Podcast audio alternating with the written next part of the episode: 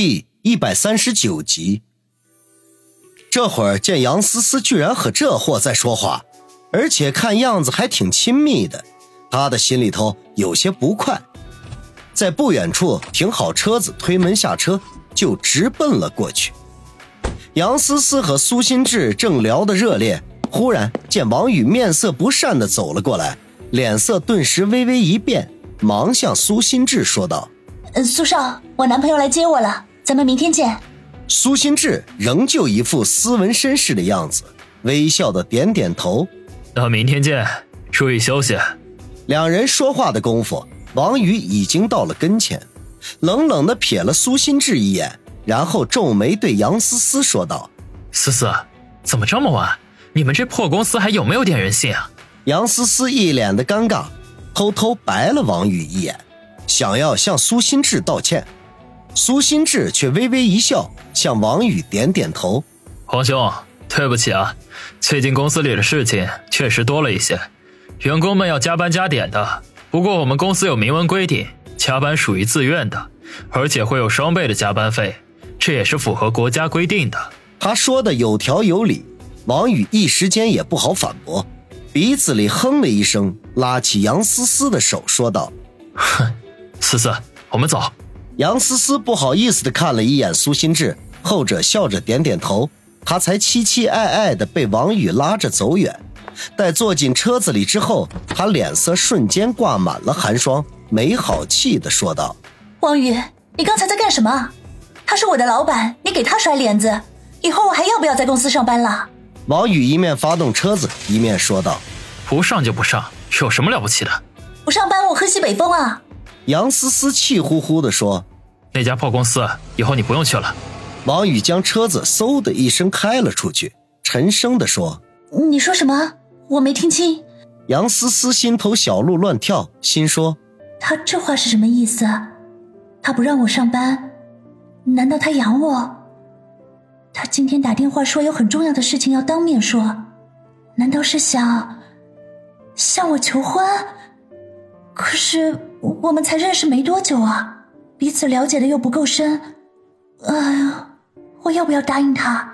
啊，怎么办？怎么办？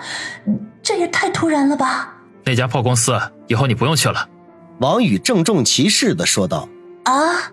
杨思思刘浩严重。茫然的啊了一声，王宇吐口气说道：“算了，我们还是找个地方坐下来详谈吧。”杨思思脑袋里乱糟糟的一团，胡乱的应了一声。王宇把车开到杨思思的小区附近，找了一家生意很红火的烧烤店。杨思思不禁一阵的腹诽，暗忖这家伙也忒不靠谱了，居然选择在这样的地方求婚。王宇拉着杨思思的手走进了烧烤店，要了一个比较安静的包间，点了一些杨思思喜欢的烤串。王宇，你不是说有很重要的事情要说吗？杨思思试探的问道，心脏狂跳不止。王宇吐了口气说道：“不急，等会儿边吃边说。对了，思思，你刚才怎么魂不守舍的？我说的话你压根都没听啊？”啊。哪有？是你车子的声音太大了。杨思思脸上一红，垂头说道：“刚才对王宇的恼怒早就消失的无影无踪了。”王宇一阵的无语，这借口也太牵强了吧？等了十几分钟，服务员陆续的把烤串送全，王宇把包间的帘子拉上，说道：“思思，先吃点东西。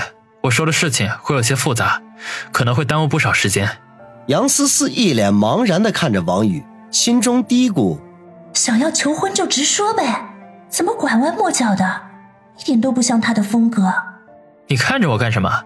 快吃东西啊！你边吃边听我说就行了。王宇见杨思思心不在焉的，心中有些疑惑的说：“杨思思哦了一声，拿起一串烤肉，小口的吃了起来。思思，是这样的，上次你不是说不想在苏氏集团干了吗？”我当时没有同意，不过这几天有了一些意外的变化，所以我想你明天就去递交辞职信。王宇思来想去，还是决定从上次杨思思提出不想在苏氏工作的事情开始。好，正好我也不太想做了，工作不但累，还要处处提防着被人算计。可是我们认识的时间太短了，你还没有见过我的父母，我也不知道他们对你的印象怎么样。另外，如果只靠你一个人赚钱的话，我们的生活会变得很拮据的。杨思思低头吃着烤串，小声的说道。王宇顿时愣住了，听他说了半天，才打断他：“思思，你在说什么？我听得稀里糊涂的。”啊，我我……杨思思顿时尴尬的面红耳赤，心中暗骂：“哎呦，自己这是怎么了？人家王宇还没提出求婚呢。”我怎么就考虑以后过日子的事情了呢？哎呀，简直羞死人了！思思，你在听我说话吗？王宇丈二和尚摸不着头脑。在听？你不是说让我辞职吗？杨思思讷讷的说道。王宇欲哭无泪，摇头说：“可是好像我们两个说的不是一件事情啊。”杨思思吃惊的抬起头，眨巴着眼睛看着王宇。我要说的是。我和人合伙开了一家出租车公司，想你辞去苏氏集团的工作，过来帮我管理。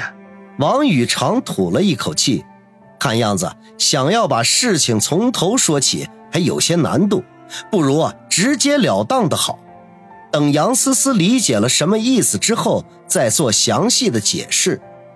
杨思思听王宇这么一说，顿时吃惊的张大了嘴巴。尴尬的恨不得找个地缝钻进去，感情人家王宇根本就没往求婚那方面想，只是想请他帮忙而已。你要开公司？杨思思定了定神问：“不是我开，是和朋友合伙开，他出钱，我出人。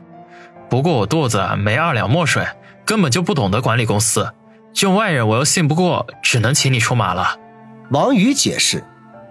杨思思长长吐了口气，讷讷的说道：“哎，我还以为你想……我想什么？”王宇迷惑的问。杨思思表情一垮，忙摇头说道：“嗯，没什么，没什么。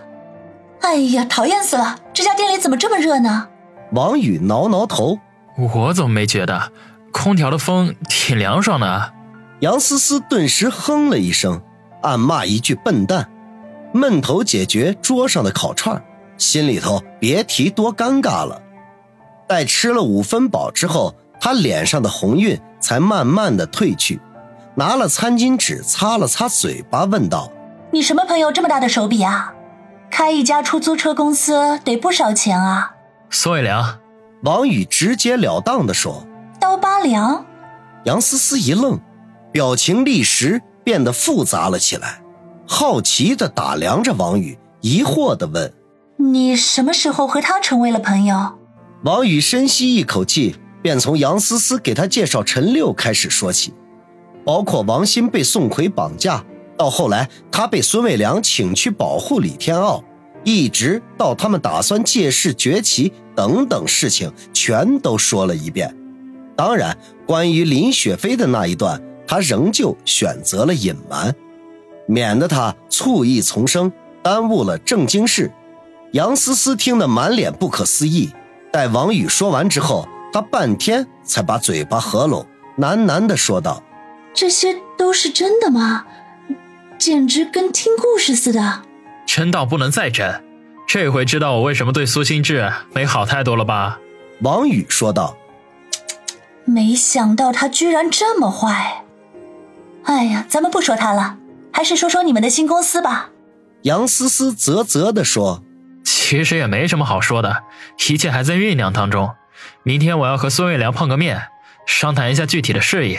不过我做生意一窍不通，所以还得请你帮我。”王宇笑道。